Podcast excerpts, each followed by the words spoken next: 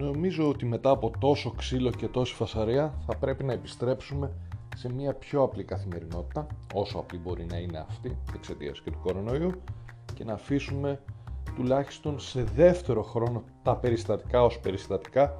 και ας δούμε απλά την ουσία του όλου θέματος. Δεν ξεχνάμε λοιπόν τι έχει γίνει ένθεν κακήθεν, αλλά από την άλλη δεν μπορούμε να ασχολούμαστε συνέχεια με αυτό. Γιατί αυτό θέλουν κάποιοι, να ασχολούμαστε συνέχεια με τα ίδια πράγματα για να μην βλέπουμε άλλα.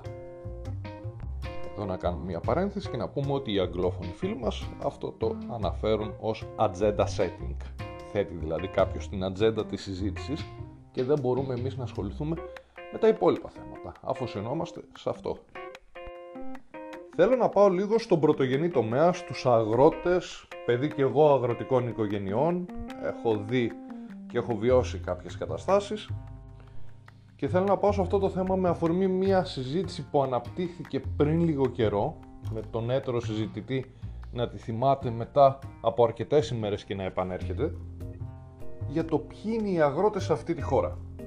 Κακά τα ψέματα οι περισσότεροι έχουν μικρό κλήρο, δηλαδή λίγα χωράφια, λίγα στρέμματα προσπαθούν απλά να επιβιώσουν. Υπάρχουν όμως και αυτοί που δεν έχουν λίγα χωράφια ή έστω έχουν τώρα περισσότερα σε σχέση με το παρελθόν και υπάρχουν και οι μεγάλο επιχειρηματίες, λίγοι μεν, αλλά οι οποίοι έχουν εξελιχθεί τα τελευταία χρόνια. Φώναζε λοιπόν ο κύριος, ο οποίος λέει ότι έχει σχέση με τον πρωτογενή τομέα, ανάλογη με τη δική μου δηλαδή, η οικογένειά του προέρχεται από κτηνοτρόφους συγκεκριμένα, ότι οι αγρότες δεν θα πρέπει να κοιτούν να αναπτυχθούν με κινητοποιήσεις, με διαμαρτυρίες, με προβολή των φυσικών καταστροφών που έχουν υποστεί οι καλλιέργειές τους και μάλιστα μετά από καμιά δεκαπενταριά μέρες επανήλθε και μου φέρνει ως παράδειγμα έναν εινοποιό ο οποίος όπως υποστηρίζει ο ίδιος τουλάχιστον ο συνομιλητής αναπτύχθηκε με τη σκληρή δουλειά και όχι με κινητοποίηση στα μπλόκα ή πίσω από άλλες καταστάσεις. Εντάξει, σε μια χώρα όπως η Ελλάδα το να αναπτυχθεί κανείς ε, τίμια και ξεκάθαρα, χωρίς να θέλω να τον αδικήσω τον εινοποιό το συγκεκριμένο, είναι μία στο εκατομμύριο η φράση το χρήμα πηγαίνει στο χρήμα δεν έχει βγει τυχαία από τη μία και από την άλλη αν έχεις χρήμα εξ αρχής μπορείς να αναπτυχθείς πιο εύκολα και να έχεις προσβάσεις στις κλειστές πόρτες των Υπουργείων αγαπητέ μου. Δεν θέλω να αδικήσω το συγκεκριμένο εινοποιό βέβαια, επαναλαμβάνω δεν τον ξέρω τον άνθρωπο, το πιθανότερο είναι ότι τα έχει βγάλει τα χρήματά του και έχει αναπτυχθεί ε, με τη δικιά του δουλειά. Έχω όμως και άλλα παραδείγματα νεαρών ατόμων που είδαν ότι η οικονομική κρίση καταστρέφει τα πάντα και πίστεψαν ίσως και αυτοί ότι μόνο με τον πρωτογενή τομέα ως ε, ατμομηχανή μπορούμε να βγούμε από αυτή και άρχισαν να εκμεταλλεύονται κάποιες αγροτικές εκτάσεις τις οποίες τις είχαν από τους γονείς τους. Δύο παραδείγματα, ο ένας έφυγε στην ε, Αγγλία, είναι στο Λονδίνο αυτή τη στιγμή και δουλεύει σε εργοτάξιο και ο άλλος κοιτάει συνεχώς να βρει κάτι διαφορετικό γιατί δεν αναπτύχθηκε στον πρωτογενή τομέα. Δεν μπόρεσε να αυξήσει τα έσοδά του παρά το γεγονός ότι παρήγαγε αρκετά. Και ούτε στα αγροτικά μπλόκα πήγαιναν, βέβαια ούτε και προσβάσεις είχαν πίσω από κλειστές πόρτες, οπότε αγαπητές συνομιλητή, τι γίνεται σε αυτή την περίπτωση, ποιος φταίει; Εδώ να πούμε ότι ναι, έχοντας δώσει το παρόν για εργασιακούς λόγους σε αρκετά αγροτικά μπλόκα.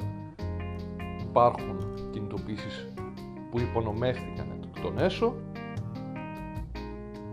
Ωστόσο, αρκετά αιτήματα ήταν δίκαια. Όταν μια σοδιά έχει καταστραφεί από τον παγετό, ο ΕΛΓΑ όποτε θυμάται πληρώνει και αν πληρώνει τις αποζημιώσεις που προκύπτουν από τα ασφάλιστρα που καταβάλουν οι αγρότες ή βρίσκει δικαιολογίες του στυλ δεν είχαμε παγετό,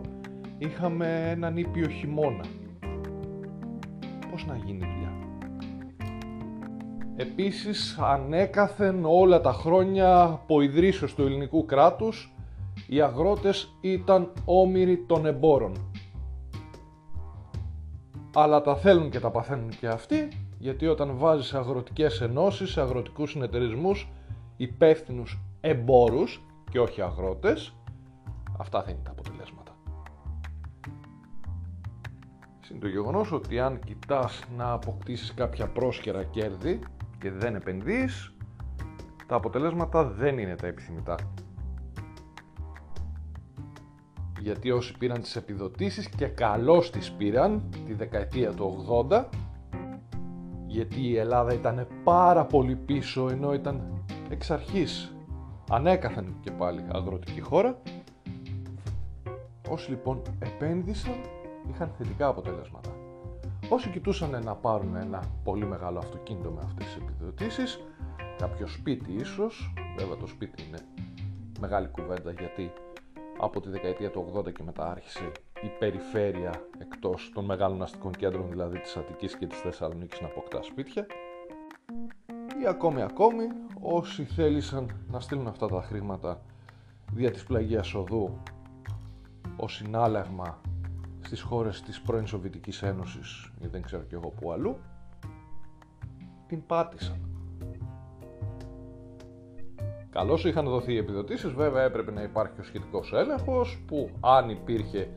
μάλλον υπήρχε και αυτός με μια ωραιότατη κουρτίνα πεντοχίλιαρων μπροστά και για να μην πούμε και για αυτούς που πήραν επιδοτήσεις που δεν τις δικαιούταν γιατί παρουσίαζαν πάρα πολλά χορτολιβαδικά στρέμματα άλογα στα φάρσαλα που δεν ήταν καν γαϊδούρια και ηχθειοκαλλιέργεια στον ποινιό ποταμό και στην Κάρλα που δεν είχε συσταθεί ακόμη. Παρασκευή 12 Μαρτίου και το καλό είναι ότι ο τελευταίος χιονιάς δεν επηρέασε τόσο τις αμυγδαλιές που είχαν ήδη ανθίσει από την παράλογη ζέστη και πλέον έχουν δημιουργήσει ένα πάρα πολύ όμορφο πράσινο τοπίο ακόμη και εντός των αστικών ιστών. Καλημέρα!